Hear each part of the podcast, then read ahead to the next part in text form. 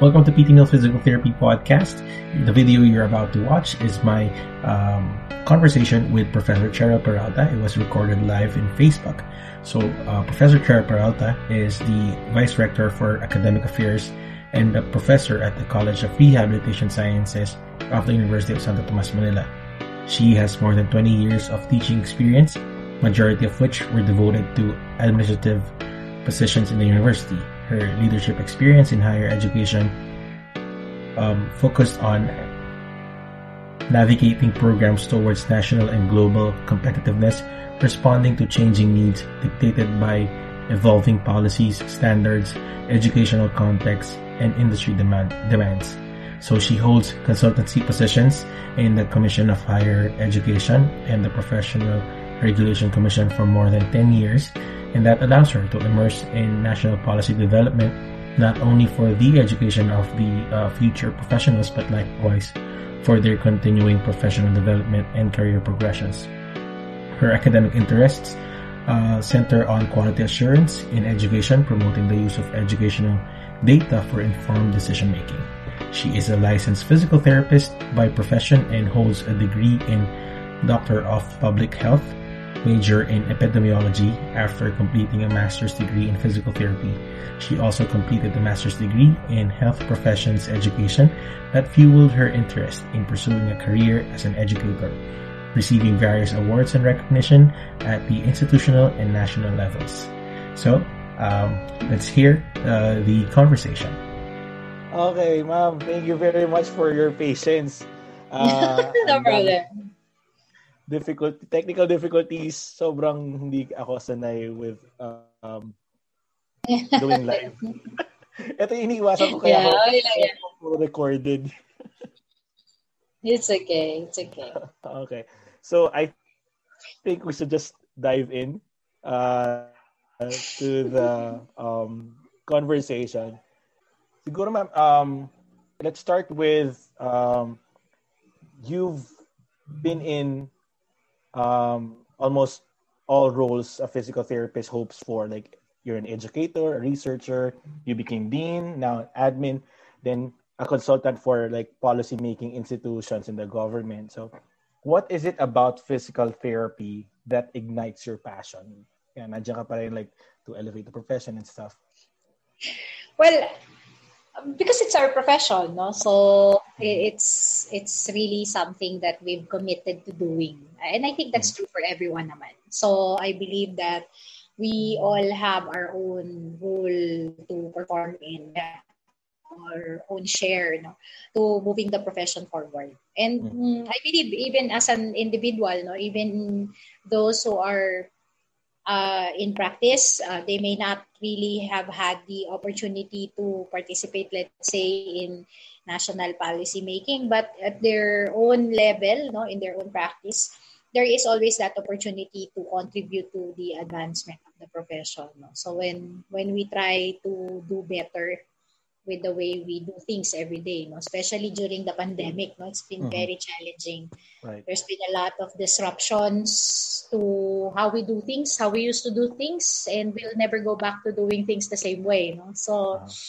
yeah, right. so I, I, think that's it. Uh, I, I'm just fortunate that I've had the chance to um, participate no, in all mm-hmm. these undertakings. So hopefully, hopefully I'll be able to somehow give my own share dun sa hmm. growth ng profession. Right. Yep.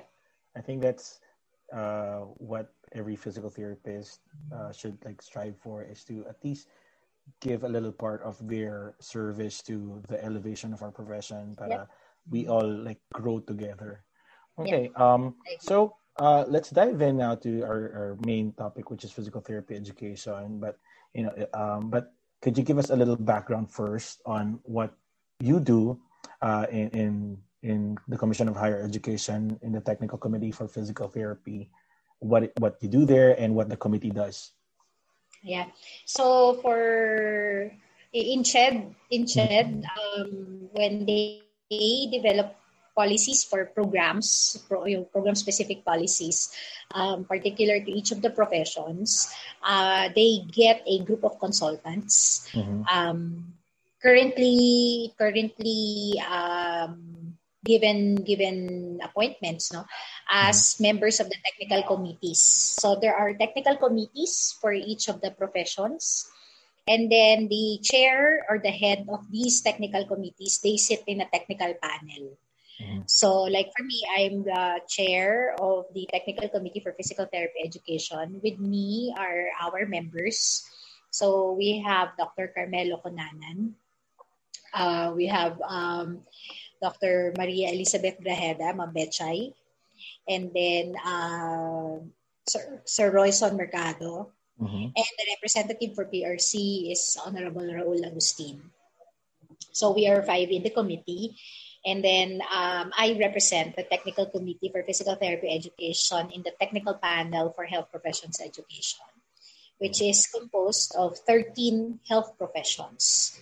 So we sit together, we um, discuss uh, policy development, um, part of our uh, role or tasks. Pre-pandemic, um, where also includes monitoring of schools, uh, responding to school inquiries in terms of um, implementation of um, uh, approved policies by CHED, uh, providing assistance to the regional offices in mm-hmm. terms mm-hmm. of um, uh, in terms of yeah similarly responding to inquiries or evaluating applications of schools ganyan. so these are just some of the tasks that we do but we are mm-hmm. consultants so we are not CHED we always emphasize that we're not CHED uh, mm-hmm. we are consultants um, the the documents we come up with are recommendatory. So we are re- ah, okay. recommending them. And then it is CHED that approves these mm-hmm. policies. Mm-hmm. And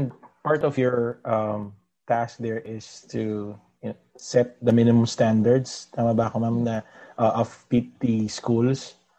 Okay. Yeah. Are, are these minimum standards um, all PT schools should you know, abide yeah. by standards or is it like a guideline like yeah thing? so there is the we, we call the the ched calls them ched memorandum orders mm-hmm. so there are minimum policy standards and guidelines for each of the programs so in our case for pt our minimum standards are reflected in the re, uh, yung most recent natin is CMO 55 mm-hmm. series of 2017 right. so um, DCMOs, the policy standards and guidelines for each of the professions, they provide the minimum requirements for program mm-hmm. outcomes, curriculum, mm-hmm. administrators, faculty, um, even facilities also. No? So, uh, pero yun nga, as you said, it's minimum. No? So, mm-hmm. the schools are encouraged to enhance beyond mm-hmm. the minimum standards but they cannot go below it no so uh-huh. that somehow sets the um the parang the set expectations no for, uh-huh. for all of the schools offering schools. the PT program mm-hmm. and you also mentioned like uh you monitor also uh the schools that how they implement the the guidelines mm, yes pre-pandemic okay. yon pre-pandemic during the pandemic uh, we have not returned no to monitoring the schools. So it's more supportive yung role ah. natin uh, ngayon. So the uh-huh. technical committee, eh, kahit naman pre-pandemic, the technical committee has been working very closely with the Philippine Physical Therapy Association, uh-huh. with the Philippine Association of Rehabilitation Sciences Schools, or the uh-huh. Association of Deans, for the uh, for the rehab science programs no? So combined yon no? PTOT tsaka speech also na doon din. Kasi most of the most of the HEIs or higher education institutions offering PT are also the ones offering OT and speech. Mm-hmm. kaya rehab sciences schools yun. And then we also are in touch with our professional regulatory board for physical therapy. So um, and then um, we uh, try to try to uh, come up with um, consultative meetings. Uh, we participate in our conventions, no, para we also provide our constituents, no, our colleagues with updates mm-hmm. on what is happening in the PT education realm. Mm-hmm. All right. So with what's what happened uh, last year 2020 na nag-erupt na yung COVID and restrictions, how was the how was the the, the management of schools, monitoring, were you know what what what changed with how uh, physical therapy schools delivered education? Well, it was it was really unprecedented, no. So, mm-hmm. yeah. um, so we must admit that in the second term, so kasi nag nag ano yan, nag-start March, no. So, mm-hmm. um, I, I think for everyone naman, no. So I, I think it was March 9 when at least yung City of Manila suspended already classes, no. Then within the week, nag-suspend na rin si President. No? Mm-hmm. And we were not able to go back anymore. So That's March 9, 2020. It's been about one and a half years. Mm-hmm. So eh, everyone had to um, do an emergency shift mm-hmm. uh, to remote instruction. So there were, of course, depending on the capability of the schools and right. their existing resources. Uh, I think for most of the schools, they shifted to online learning. Mm-hmm. For other schools, um, they try to see how they can provide the materials still, no?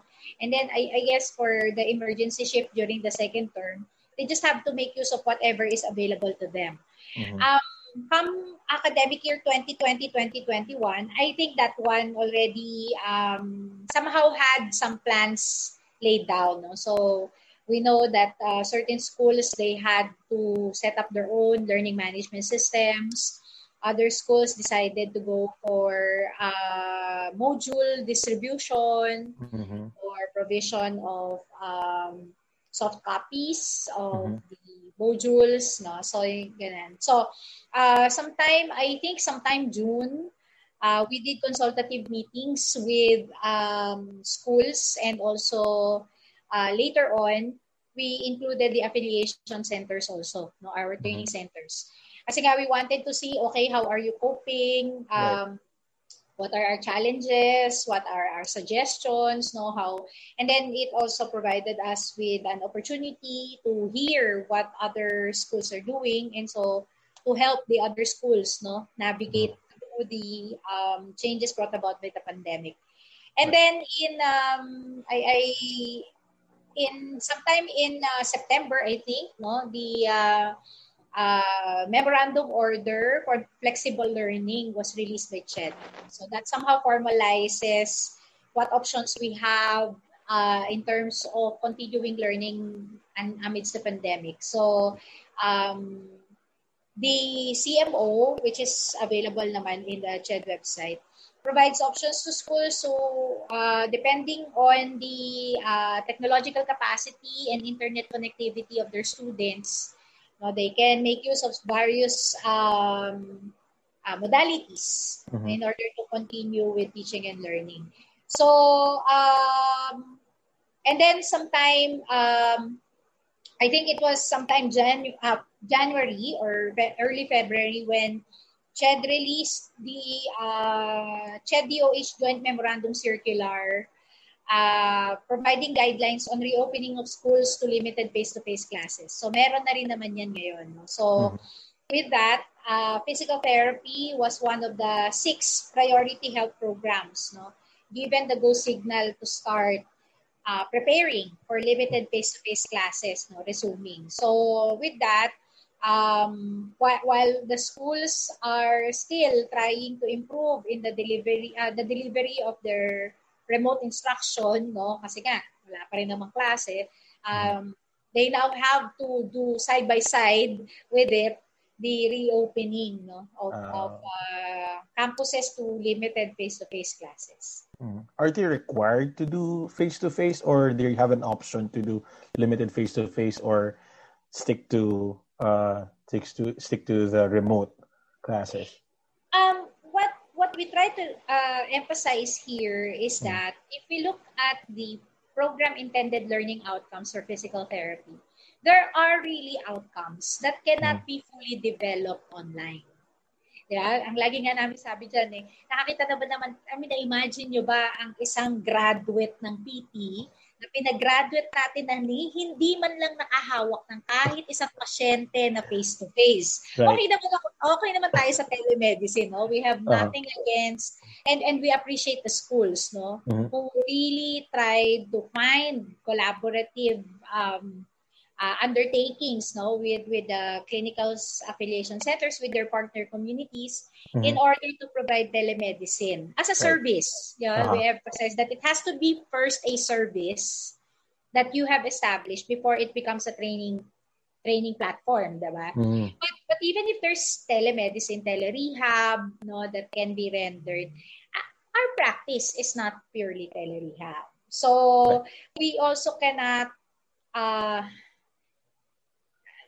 we, we, we cannot compromise the quality of healthcare delivery by um shall I say by fielding professionals no mm-hmm. who may not have fully developed the necessary competencies mm-hmm. to be able to effectively address the healthcare needs of our future patients and clients Mm-hmm. So it's hard, no? I, we, we understand the difficulties, we understand the challenges of and, and the risks, right. diba? So everyone has, everyone understands that. But there are also scientifically proven mitigation measures naman, mm-hmm. which if we are to really strictly adhere to them, no, and if we're able to plan things out, I, I think there is a way for us to reduce the risks of returning mm-hmm. to, to campus. So now, yung mga schools, they have implemented limited face-to-face. They've started. Some, yes. Uh, we don't have a number yet. No, we don't have the numbers, but there are schools who have been approved uh, or given the certificate of authority to reopen campus to limited face-to-face classes. Mm-hmm. So last year, last year when the the COVID pandemic broke out, walang wala pong nag-intern that time, right? O meron pa yung nag-continue? Meron. Meron, I think, for some of the schools. For those schools na hindi kumuha, kasi di ba may gap tayo sa enrollment because of K-12, no? Oh, so, right. mm-hmm. in 2016-2017, we started implementing senior high school.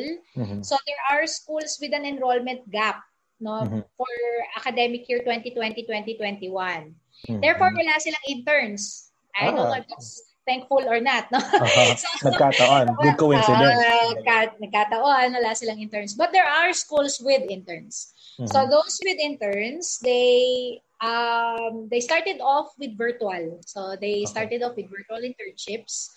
Um, we encourage, yun sa mga consultative meetings nga natin, we encourage mm-hmm. na, sige, okay naman po yun. Um, kasi wala naman tayong choice, no? Talagang right this is uh, not something that we can control naman. So we just mm. have to make do with whatever we have.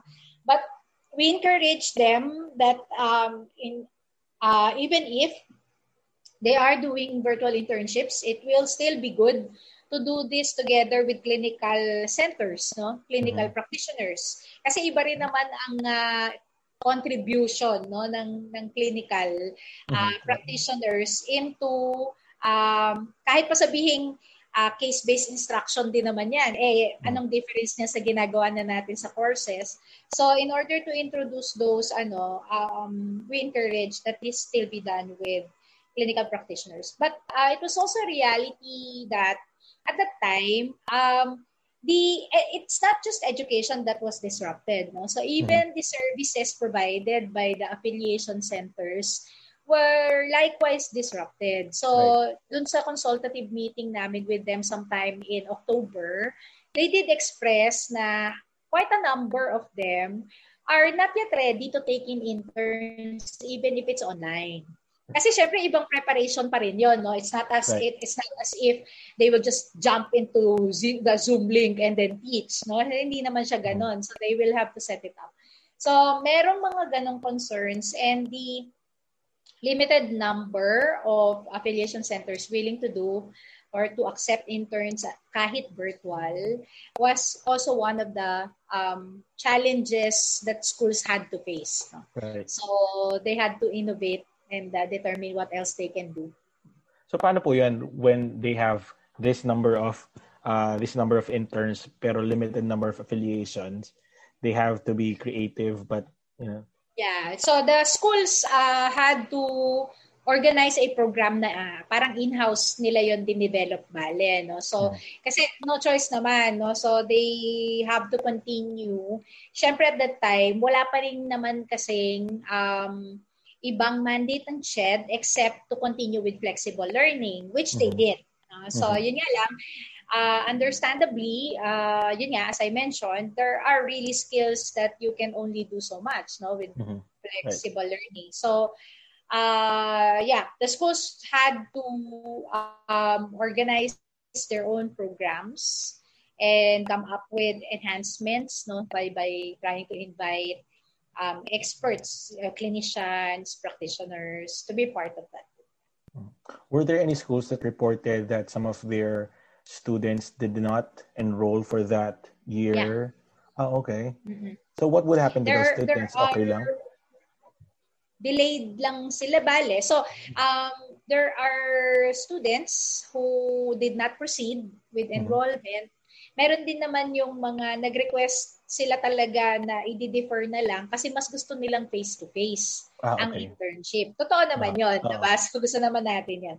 So, um, even the parents, no, in our, sabi nga din ng mga schools and the clinics, even the parents, they also express, no, na o sige, papatigilin ko na lang muna kasi sayang naman kung mm. magtutuloy siya kasi hindi naman talaga yun ang pinaka-best experience no, that the mm. student can have.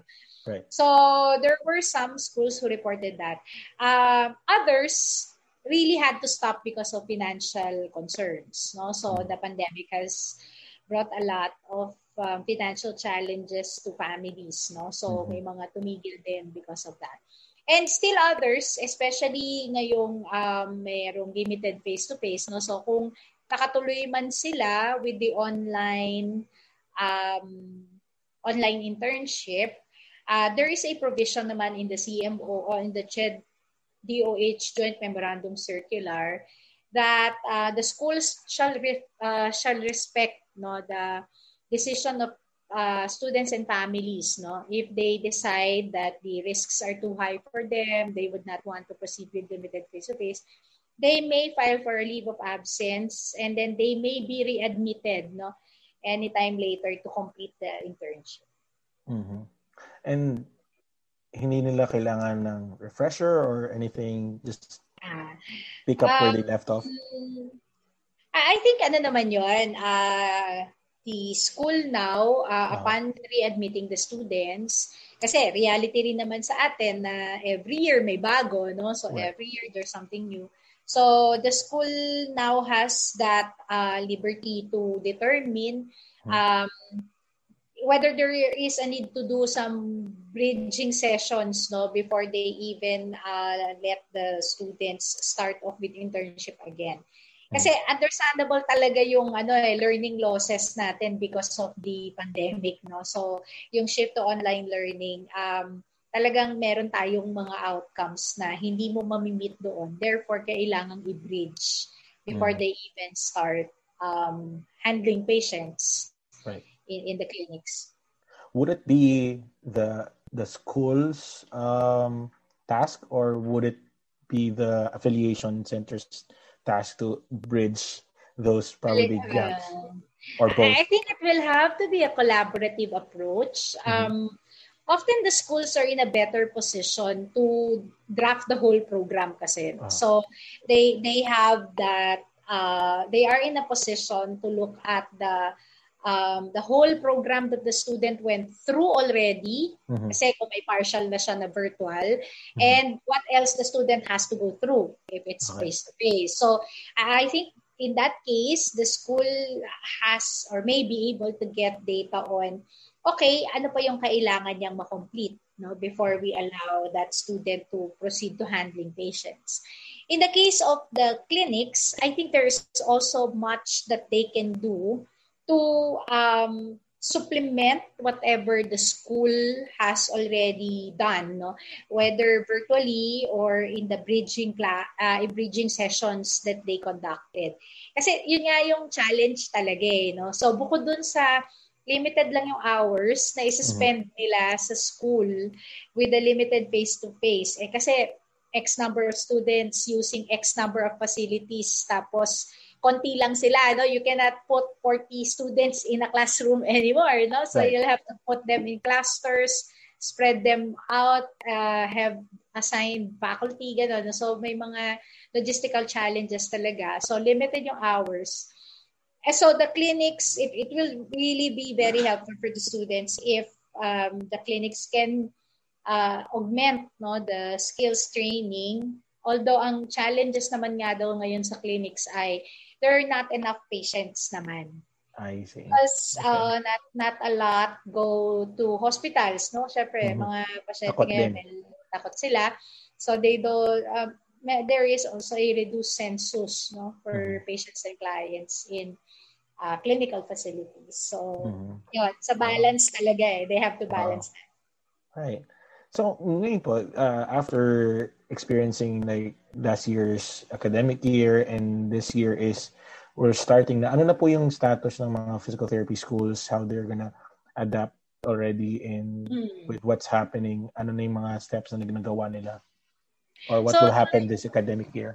Yeah, tuloy pa rin naman yung flexible learning, no? So, mm-hmm. um, CHED, uh, uh, kumbaga parang nag-declare na rin naman si um, Chair De Vera no, that flexible learning will actually be here to stay. So um, we'll, we'll really have to um, improve on mm-hmm. our flexible learning strategies. Um, and then, uh, yun nga, uh, the schools are preparing to reopen campus. No? So in fact, there are already schools who have already opened their campus to um, internship. No? So yung mm-hmm. may mga uh, based hospitals um, who are compliant already with the DOH requirements for handling patients with COVID, ganyan. Tapos uh, even the labs, they've mm-hmm. opened up um, their uh, laboratories inside the school in order to facilitate practice of skills. Right. Oh, okay.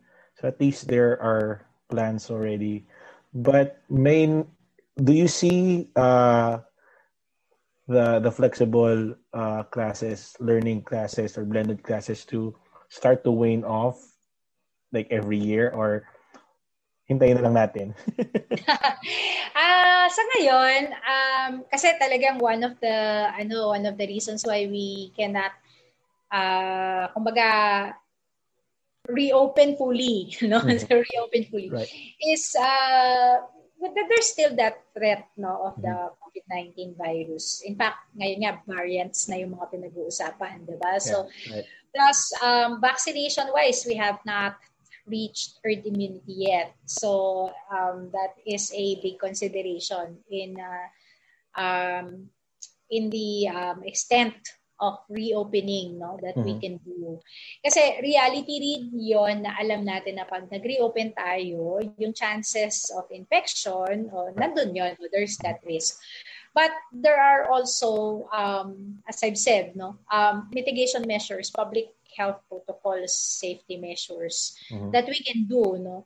And that that includes vaccination, in fact, no? So vaccination, testing, contact tracing, kasama lahat 'yan, no? So mm-hmm there are protocols that schools put in place, and these protocols are anchored on national health and safety Policies. protocols din naman. Oo. Mm-hmm. So, whether it will wane later, uh, siguro to a certain extent. Sa ngayon kasi parang at, at least for us in our experience, not just for PT, no, but even for the other programs, mm-hmm. um, in, in UST, we try to do it one course, one year at a time. No? So para manage yung batches na papayagan mong bumalik. And then pagka nakikita natin that it that the protocols are being observed well, um, that uh, everyone is you you know everyone mm-hmm. uh, is already learning how to do their share of protection, di ba? Para everyone also um, is able to contribute to risk mitigation. Mm-hmm. Then that's the only time na gusto mong magdagdag pa rin ng susunod na year level, susunod mm-hmm. na year level, di ba? Hangga, so if, if that's how uh, winning or we yung kumbaga that's how we will win away from flexible learning I right. I think ganun talaga eh papunta mm-hmm. doon talaga Ah, so sa UST ngayon, unti-unti muna nilang Yes. Uh, okay. In UST kasi, what we do, um, yun nga, no, we prioritize those programs uh, who already have policies no, mm-hmm. na na-release ng CHED. Or at least, if um, we are being consulted, kasi because, because we are a comprehensive university, no, so we have uh, quite a number of programs in, in the university. So mm. we are usually consulted by Association of Schools for various professions as to how we do it no for for mm-hmm. ano and then because uh, our health programs have already started those now become benchmarks also okay. for the other profession. So, it parang nagkakaroon tayo ng parang template process, template mm. programs no, na pwedeng pagbasihan. So, what we do, we prioritize. So, we prioritize first graduating students. Ah, okay. Tapos, anong courses ng graduating students ang kailangan ng face-to-face engagement? So, malinaw mm-hmm. sa atin na if, if the outcomes can be achieved uh, without face-to-face, then let's not have face-to-face. Mm-hmm. Only the outcomes that cannot be achieved through online learning, those are the courses no, that we will render hours for face-to-face. So, we start off with graduating students because we want to prepare them for the world of work, no? Wherein right. not everything naman is work from home. Mm-hmm. So they really have to do skills. And then later, we will go to the next level, yung mga susunod namang mag internship Because we also understand that uh, having having missed actual laboratory classes in campus, uh, there are skills that they would they have not practiced no mm-hmm. during their uh, third year or even the second half the second year no so dapat makabalik ta rin sila paunti-unti so that you don't have to do a lot of bridging naman before they go into internship mm-hmm. and then so on and so forth no so pababa lang pababa. Hindi nila naranasan yung tatawagin yung pangalan nila for pracs Or, Correct. Oo, wala na yan. or hindi nila marinig yung... meron, meron yan online ngayon, no? Nagpa-practicals pa rin. Oo, nagpa-practicals pa rin. Uh, I, I, I came uh, I, I came to observe one one time din. No? So, gano'n pa rin, naka-assign ka pa rin sa faculty, pero Zoom link lang ang pinapasukan nyo. Uh, okay. ka pa rin, o, sumasagot uh, ka pa rin ng questions. Uh-huh. Nag, nag, nag uh, re-return demo ka pa rin ng skills, pero dapat may pasyente kang kasama sa bahay. Kung may, may partner. Family member? Yes. Oh. so, yung nana, yung kapatid, yung ganyan. No? So, mm-hmm. yeah. So, uh, we, we, ano naman, we appreciate the innovativeness and the creativity of our faculty members and administrators in coming up with all these alternatives. Mm-hmm. At least hindi uh, hindi nabawasan ng konti yung ano nila experience nila with it comes to pracs na yeah. oh, pero iba pa rin na. Oh, pero iba pa rin syempre pagka face to face. So. Pagkaharap mo talaga yung yung professor mo habang yeah. ni-scrutinize ka. Um the uh, kung naalala ko po yung ano yung CMO 55 I think the transition of the the new curriculum is set this year, right? 2021, 2022. Yeah, the full the full implementation. So we started in academic year 2018-2019. Mm-hmm. That was the year when the first batch of senior high school graduates entered college. Mm-hmm. So for four years, four-year programs, four years na lang kasi ang PT ngayon. Oh. So for four-year programs, uh, we're running the fourth year curriculum this academic year, 21-22. So we'll finish one whole cycle of the new curriculum by this year. For five-year programs, kasi in the case of UST, ang five-year program na lang natin ay architecture, uh-huh. um, hanggang next year pa yung full cycle nila. So uh-huh. after one full cycle, we usually we will uh, we will commence we schools are expected to commence with curriculum evaluation no so mm. that they can see whether there are improvements that need to be done in the mm. curriculum in the succeeding years. So far po ba, were there any feedback on the difference between the old curriculum to the present curriculum? Well, there are a lot of changes. One, uh, nagbago na nag, nagbago ang uh, GE curriculum pero marami pa rin yung units. so, um, Yeah, but but they hindi nakatulad before that when you uh, start off the program, all your GE are usually in the first and second years. Mm-hmm. So, pagpasok, may majors agad. Mm-hmm. so, uh, they are expected to already start off with foundational courses no, in, in, in the majors. And then, um, another is that uh, skills-based nga kasi siya agad, no? So, mm-hmm. integrative din yung approaches.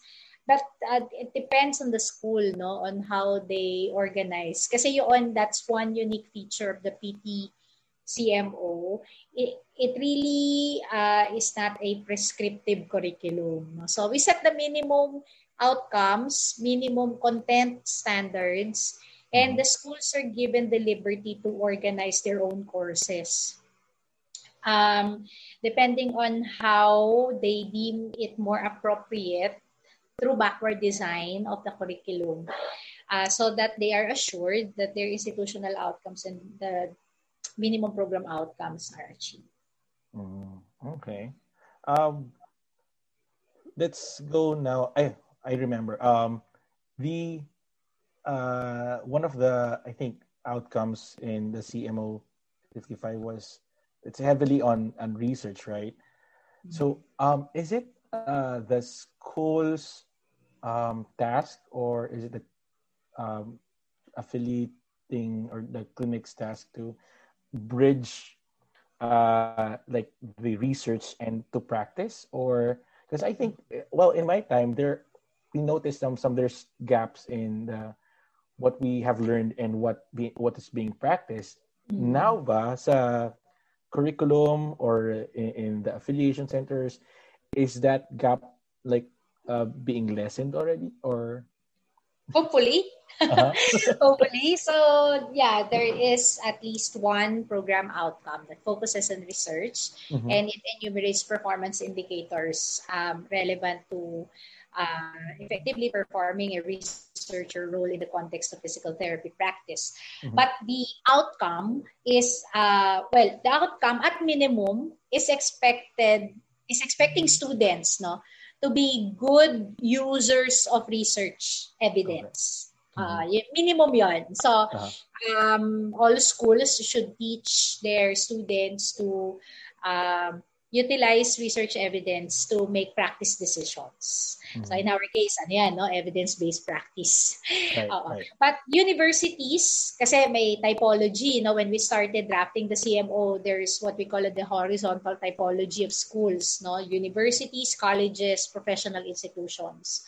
So uh, regardless of typology, everyone or every school is expected to develop graduates who can effectively utilize research evidence for practice. Mm-hmm. And then um, for universities, in addition, they have to ensure that their graduates can be producers of mm-hmm. research. Mm-hmm. So, new knowledge. No? So, um, but of course, that doesn't prevent naman college and in professional institute graduates to be producers of research. No? Pero mm-hmm. at minimum, dapat yung mga university graduates, marunong sila. No? Gotcha, gotcha. So yung gap na sinasabi mo, that's the yung curriculum bridge that gap. Mm-hmm. Um, we're hoping that mm-hmm. of course you cannot address everything naman ng dito lang sa bago, no? So we're hoping that as we uh, all contribute to the advancement of the profession. Kasi ang number one doon is to make sure that our own competencies are updated, di ba? So we have to make sure that we are um, updated with uh, the current practices, scientific mm-hmm. evidence on what will be good and not good for our patients. No? So, mm-hmm. pagka, pagka kasi yung professionals are also abreast with um, current trends, then it's it's no problem. No? Pagdating ng, ng students, they have good um, role models mm-hmm. to take on. No? So, and I, I think that's where CPD comes in. No? Mm-hmm. So, yung continuing professional development being uh, promulgated by the Professional Regulation Commission is actually intended to do that. No? So, those who are already in practice, so we understand that they have a very rich um, experience already with patients, mm-hmm. but they also have to uh, ensure no that their level of knowledge and skills uh, already capture new trends mm-hmm. no in the profession. Right. So uh, the the role, the task of the school is to provide the current, uh, you know, researches. The clinician would also want to stay abreast with current evidences, but would that translate as well to um, the licensure exam? The the the formulation of the questions of the licensure is it abreast should it be abreast with the current evidences? Yes, yes. Mm-hmm. Mm. Okay. Kasi ano naman yan, when in our discussions with the Professional Regulatory Board, in, mm-hmm. indeed, um, kasi PRC uh, uh, develops no, a table of specifications for the licensure examinations. No? And uh, um, by practice, they, these will have to be aligned with whatever policy standards and guidelines were released by CHED for the profession. So there's a there's a system naman that they do for that. So uh, hopefully, kasi gagraduate tayo ng unang batch ngayong taon, right. magbo-board exam yon no? Uh-huh. So um, hopefully uh, the board exam uh, as as uh, as we expect it will also align already with the outcomes no? Yung hmm. outcomes based education. And, and I, I I believe no we've had several meetings naman na din with our professional regulatory board and honorable Agustin is also seated naman in the technical committee. So we're hoping that will um, facilitate the smooth transition. Right. Okay. Well very hopeful for that for our uh, future colleagues uh, let me ask a question of uh, someone who commented uh, in the uh, Facebook uh, promotion. So his question is from um, Kirby Baloy. How often is the validity of practice evaluated versus the psychometrics of the curriculum being utilized? While I understand that this is within curricular standards, um, may lag behind current practice, and are there efforts to align it? Yeah, that that is a no, that is really a reality not just for PT eh, but for mm-hmm. any profession. No, in fact, there are literature saying that the half life of knowledge is shrinking. No? So, um, the half life of knowledge for college degree is uh, uh, I think three, three or four years, no? So bago ka pag gumraduate, kalahati na lang nung alam mo yung valid for your practice, diba? So I, I think that one, uh, cannot be bridged by schools alone. Mm-hmm. So, kasi nga, we are all in a journey of continuing professional competency. So, mm-hmm. that is something that is part and parcel of our responsibility as a professional. And I think we owe it to our patients to assure them no, that we know the best options for care of care no for mm. for them no the, the best right. options for them no cost effective options for them no? so mm worth their money, safe, and effective, di ba? Mm-hmm. Pero hindi hindi mo kasi yun may assure mm-hmm. if um, we will just depend on curricula no that you mm-hmm. go through for four years right. because curricula also they don't change every month they don't change every year in fact no so um, the curricula of schools siguro uh, while there may be um, parang midway evaluations being done by schools, mm-hmm. you wouldn't also want to change the curriculum every year. Because mm-hmm. it's, it's really very hard if you do that. So that's why often, uh, well, ngayon, no, uh, one option for the schools is to put in, let's say, courses that will capture emerging practices. So makakakuha ka na ng, may mga curriculum na may professional electives, ganyan. Right. So, pwede mong ipasok doon yung mga bago ngayon, no? Or may mga curriculum na may mga courses on emerging practices. Mm-hmm. So, yung mga bagong trends, na ipasok nila. So, mas madali kasi yung magbago ng course plan or content within a course rather than change the whole curriculum. So, right. on the other hand, graduates also should be very, very aware of the fact that their knowledge upon graduation no longer captures all the new things, no? Kasi um, hindi mo talaga yon kayang daan ng lahat. So, right. the um, continuing plan for lifelong learning nga, di ba? So we have to be lifelong learners. Ika nga, no? that's part and parcel of the minimum ano din, standards ng WCPT, di ba? Kasi nga, um, maraming bago, especially with the technology, with the push for interprofessional collaboration, no? maraming bago. So professionals will have to take it upon ourselves to, um, one, to develop a career path Mm-hmm. And that includes specialization. 'Di ba? Right. Hindi na pwede yung dati na yung tinuturo natin sa estudyante kung ano pa yung natutunan natin nung gumraduate tayo.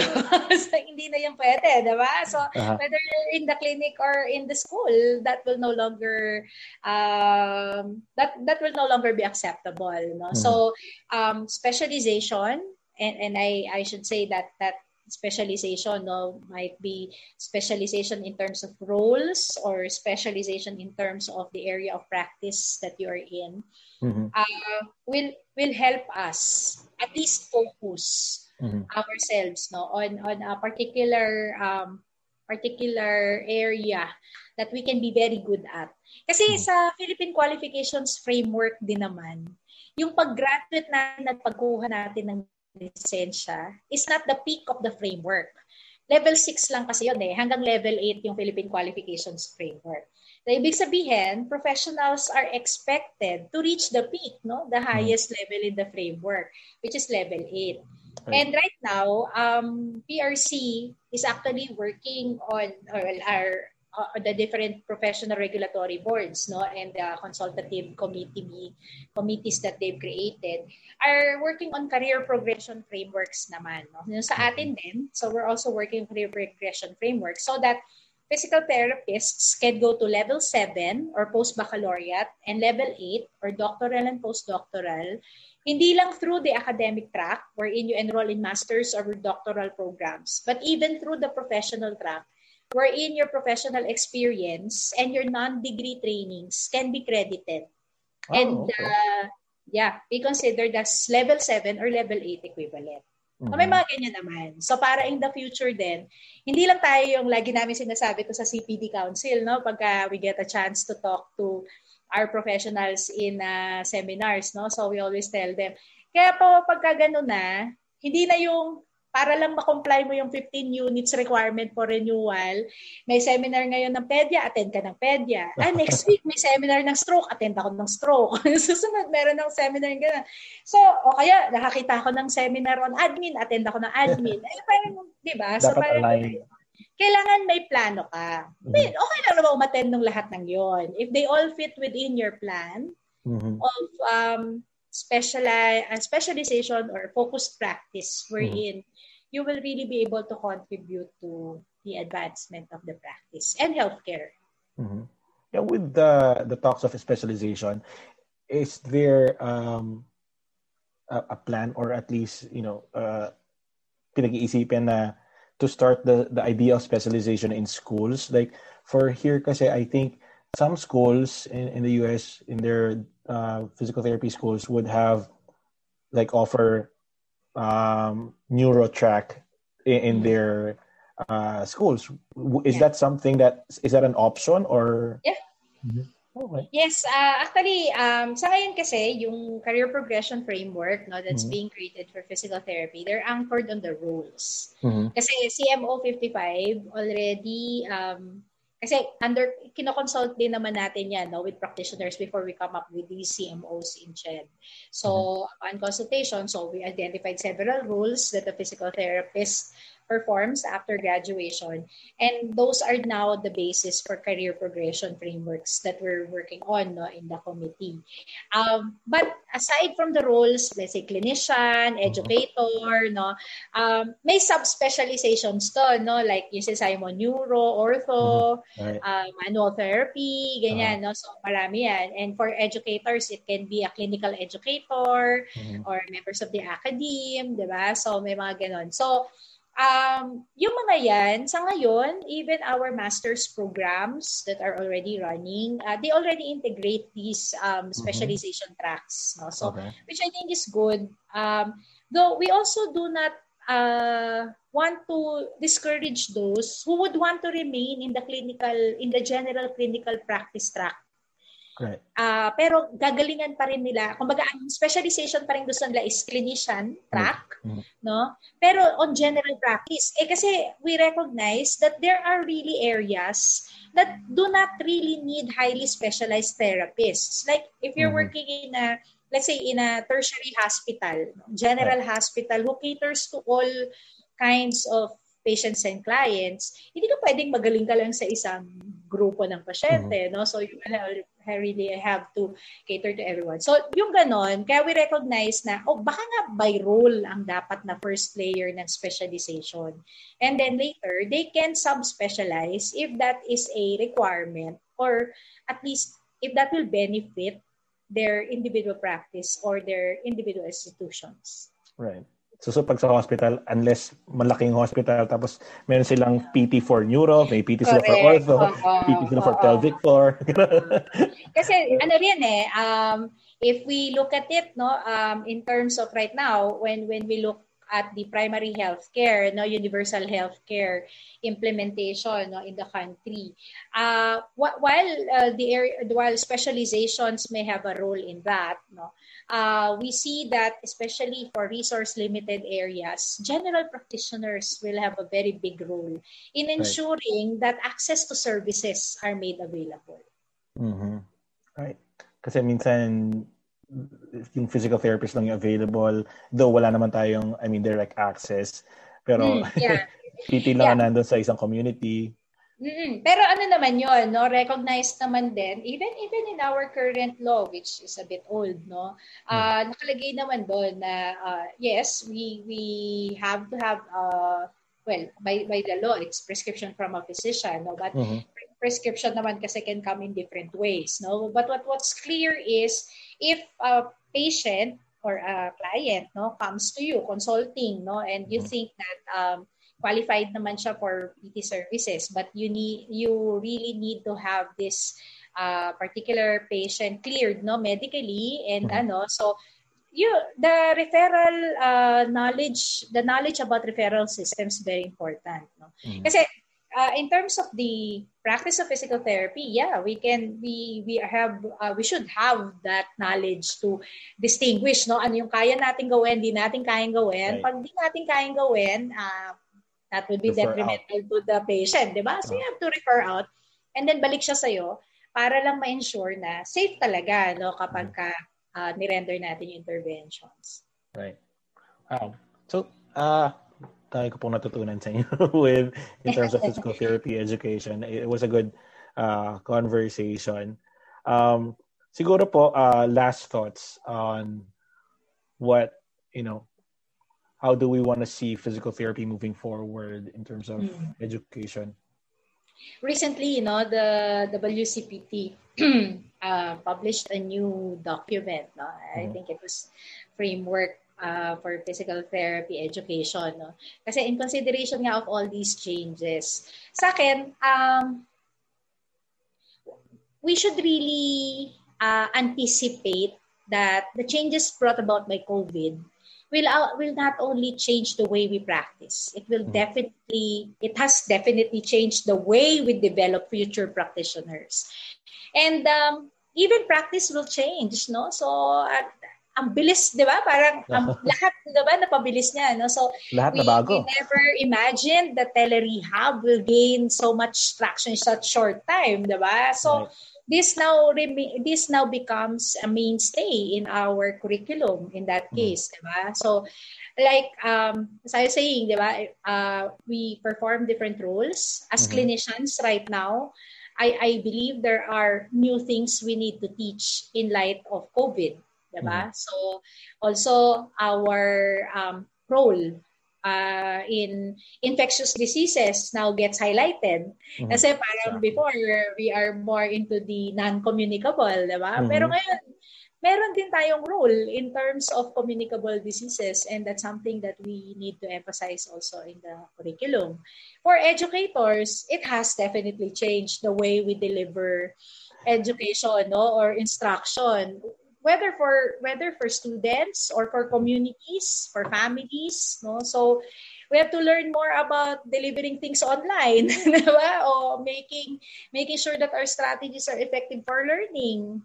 Diba? So, mm-hmm. researchers, ganun din. Nagbago rin yung mga approaches natin kasi hindi ka makapag-field work and all of that, no? even community development and advocacy. So, there are a lot more changes that will happen with the fourth industrial mm-hmm. revolution right now and the upcoming industrial fifth industrial revolution. Uh, Is that what they calling? Yes, with in with ano kasi with automation, machine learning, mm-hmm. artificial intelligence. Ah. Sabi nga natin, darating yung panahon, hindi na tayo magtuturo ng paggagawa ng mga thermoplast, no? Susukatan mo lang yung pasyente, may 3D printer, okay 3D na. Printer, diba? right. Oh, yeah, parang makagano na lang eh, di ba? So, mm-hmm. Um, we really have to teach our students um, skills that will make them future ready. Mm-hmm. So, and those skills may not necessarily just be focused on the new content that they need to know. They have to search for new content. They mm-hmm. have to learn how to learn on their own. No? And they, they will have to get um, the opportunities to really practice critical thinking, right. um, creativity, teamwork. Mm-hmm. And these are things that will really make them ready to face whatever is there in the future.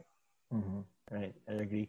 So ang, ang, ang learning ko naman dito is the the schools would have a minimum standard curriculum, but we can't learn everything in school. No, you can't. Yeah, we can't learn everything in internship. Uh, so yung mga sinasabi na like we hear sentiments na oh, hindi ko natutunan yan sa school or, or something like that. No, Parang, no. Uh, yeah, hindi mo matututunan lahat sa school eh. Ah, you would learn it as you go with Hmm. So, it's up, it's up to you to, you know, uh, learn more, don't stop, you know, studying, hmm. researching, and helping your patients or kung, kung sino man yung um, ayan, stakeholder mo, your, your students, your your patients, or whoever. So yeah, so thank you, uh, Mom Che. But uh, before I let you go, I usually ask my my guests in this podcast what, this question. Um, the the podcast is called PT Meal. It's a complete meal of information and inspiration from physical therapists. So my question is, what are the three essential ingredients in your life uh, that you always carry? Maybe your principle, your belief. What are the three truths? What are the three things that make up Miss uh, Mom Che? ah, okay. Um, well, first, I I think uh, we we have to understand that opportunities do not always come to us. Mm-hmm. So sometimes you have to seek them. Mm-hmm. I remember talking to a batch of physical therapy students. I was invited to give a talk, no? And they, they were saying, paano na po yan, no? Nabawasan na yung opportunities namin kasi nga, paano yan? Magkakaroon pa ba kami ng trabaho? Ganyan. Wow. After nito, dahil graduates kami of COVID batch, ganyan, no? But I, I told them, well, opportunities do not always come to you. You have to create your own opportunities. No? So, and the opportunities right now, may not be the same opportunities that were available before.